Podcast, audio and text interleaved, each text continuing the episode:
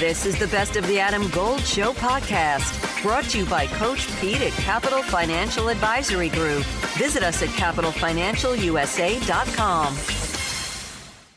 The Kentucky Derby is Saturday.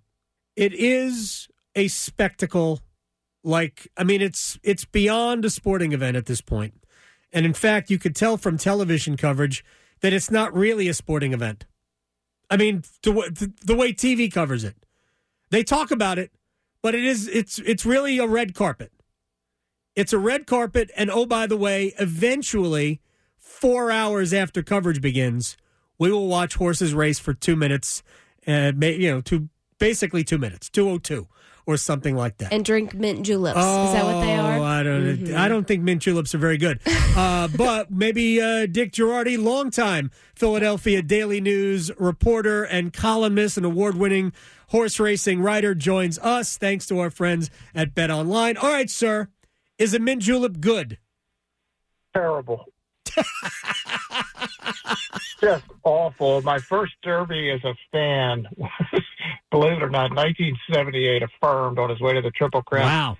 And I, and I actually I, I flew down from Baltimore the day before, where I lived at the time, where I grew up, and slept in the airport because I had no place to stay. It was well before I got in the business, and I bet my money on Affirmed, and I wanted to watch the race. And I, yeah, I had no ticket for watching the race. I just got a ticket to get into the place. So I see some drunk, and I had a mint julep, which I took in one sip of, and it was horrible. So I said, "My man, can I give you my mint julep in exchange for me standing in front of you to watch the race?" He said, "Absolutely." Wow. So I gave him the julep. I watched the race. I cashed my ticket. That was my first and last sip of a mint julep. Just terrible. Yeah, they, I have never had one, but I was told not to.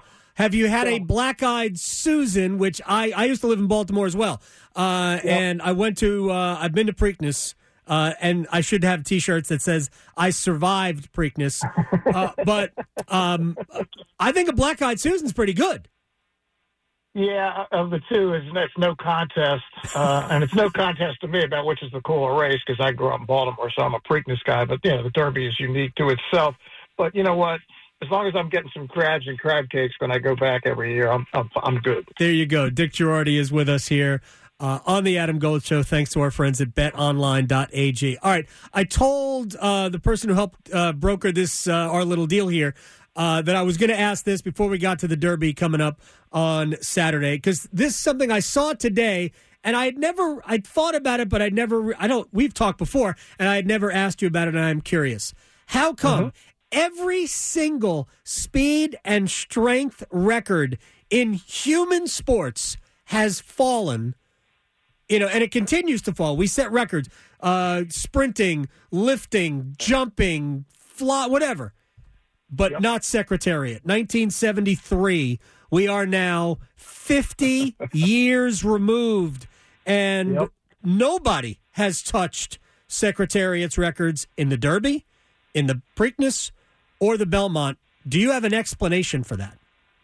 Yeah, I think there's a couple of explanations. One is Secretariat was one of one, right? One, Right. you know, like Bob Beamon long jump at the Mexico City Olympics. Right, Just something so out of the ordinary that you go, what? You know, how is that even possible? So that's one of the reasons he set these records that are, you know, horses don't run that fast, except he did. And secondly, a lot of it has to do with tracks and how they're maintained. This isn't like a, say, like a long jump it's the, the pit is not going to be that much different. The runway is not going to be that much different. Racetracks are, can vary dramatically on how fast or slow they are. Um, it's not like a it's not like a swimming pool where the records are the records, right? The water's not going to change that much. So a lot of times, um, final times can be affected by the speed, uh, how fast or slow the surface is. So that's also an issue. Maybe the surfaces in those three races were faster than they are now. That, but the bottom line is the horse was just faster. Uh, I mean, because it's not like you know when he's setting those records in 50 years. This is uh, Derby 149. So there've been 99, 98 derbies before Secretariats, and nobody ran that fast either. Right. So he's just a one, a complete one-off. So I'm just curious why we haven't gotten better there. Why with uh, whether it's I'll just use the term nutrition if we could use that term uh, Yep. for horses or training methods or science, why we haven't seen a horse lower that record. We've had other fast horses. Yep, that's true. Yeah, I, I think again, I think it's twofold. I think one because Secretariat was such an unusual, unique. I mean, the Belmont record wasn't only the Belmont record record for the race; it's the world record, and it still holds. No horse has run a mile and a half faster than two twenty four since then. Um, and, but I do think the breed, I, I to get into really just your question, the breed as a whole has just really not gotten faster, and, and for maybe that's just the limit of the four-legged animal. Yeah. Unlike the human animal, uh, you know, we're obviously a little different. The two-legged animals can do things that could not have been done. I mean, if you turn on like an NBA game from the '60s Yes. and watch it now, it's like a different sport Yeah, it's not the same. right? I mean, it's like what? so, so yeah, I, but yeah, horse racing is not is not that, and maybe it's just the limit of the animals. All right, Dick Jerardi, horse racing, uh, horse racing expert, and not necessarily uh, a geneticist, or maybe we can build a better uh, a better racehorse. Um, th- this is th- this is a fascinating part of I think this conversation because most horses were uh, you know bred in Kentucky or somewhere you know Maryland or Florida or California, um, but now overseas we- we've seen winners from uh, the Middle East, and now Japan is big in this. Adam Gold here with my man, Coach Pete D'Arruda, Capital Financial Advisory Group. Are most of your clients hands on, or they just give you their money and let it work for them? Eh, about 90% give the money, and then we meet every year to, and go through status reports, Sure. have a financial pit stop, making sure everything's fine. It is like a puzzle, Adam, but for the next 10 of you, we'll solve your own retirement puzzle at no cost or obligation. Call and claim your comprehensive review with Coach Pete and the team, 888-843-0013, or text ADAM to 600-700. Adam Gold is a paid spokesman. Investment advisory services offered by Capital Financial Advisory Group, a North Carolina registered investment advisor. Japan is big in it, and they have their first major contender this year. I mean, they had a good horse in it last year. He just ended up getting caught up in a crazy pace, and it was unfortunate. But Derma Sotogake, who won the um, UAE Derby in Dubai, Japanese bred, Japanese trained and owned. Uh, this is a really talented horse. And the Japanese are starting to win. It's a huge sport over there. It's like the Yeah. NFL is here. I mean, people just love it in Japan and in Hong Kong, especially. Uh, and literally everybody over in Hong Kong has a betting account against like like betting over here on the NFL. Um, but this is easily the best horse the Japanese have brought over, and not only are they winning races and internationally, like in Saudi Arabia and Dubai and in Europe, they won two Breeders' Cup races in California. The Japanese did in 2021. So it's just a matter of time until they win the Derby. Could this be the year? It could. I don't think the Americans are that great. I don't think there's any superstars. So yeah, the 17 Derma Sotogake, absolutely a contender. How much of a uh, black cloud is the fact was no Bob Baffert, right? How much is Yep, that's right. how much of that is hanging over the sport still, or because it's the Kentucky Derby, uh, we can move on from that for at least uh, a couple of days?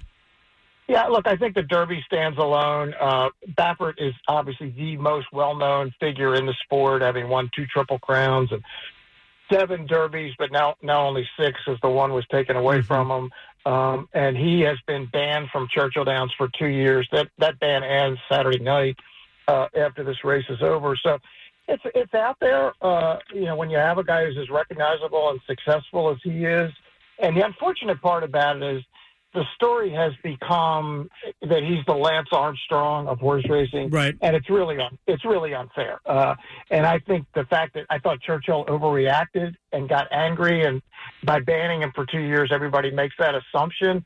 I get why they were unhappy at Churchill because he'd had a couple of positives for medications. Yeah. Uh, but the the part of it that almost nobody understands because you just see the headlines, right? Yeah. Horse disqualified for illegal drugs. Well, this was actually a it's a legal therapeutic medication. It's Yeah. an anti-inflammatory.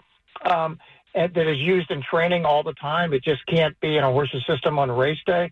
So he was justly disqualified. I don't have a problem with that.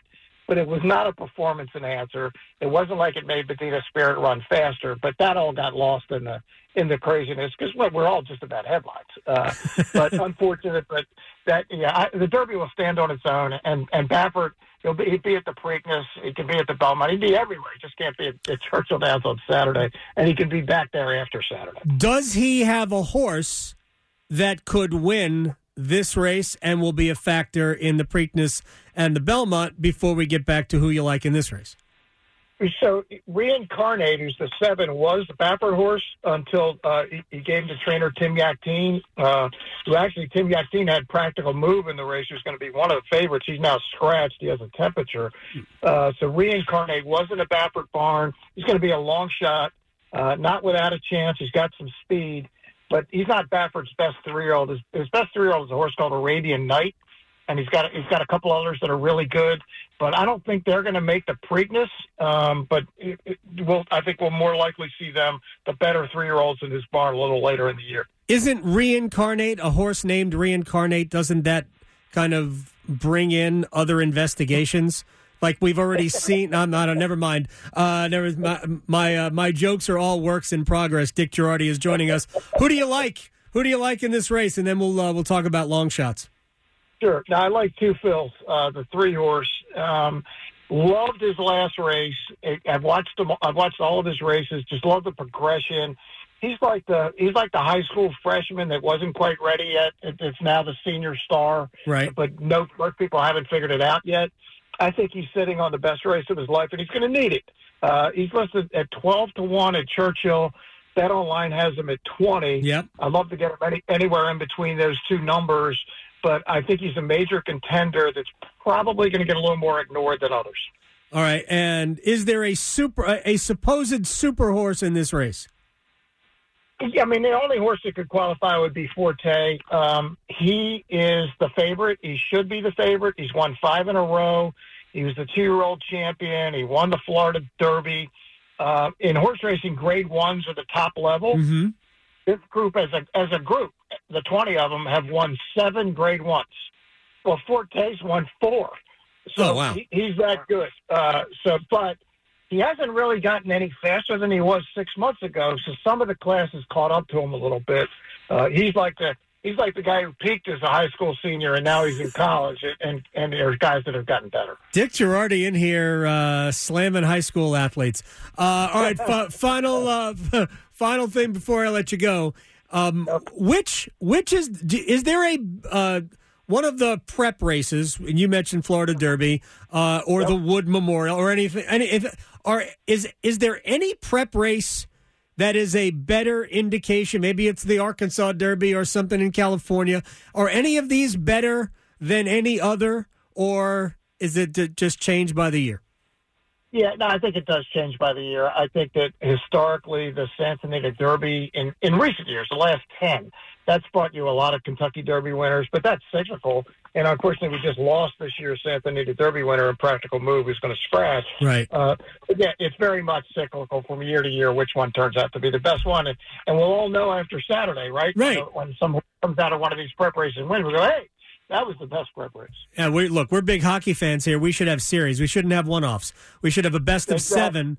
A best of seven Kentucky Derby winner, Dick Jerardi, uh, long time horse racing expert. I appreciate your time.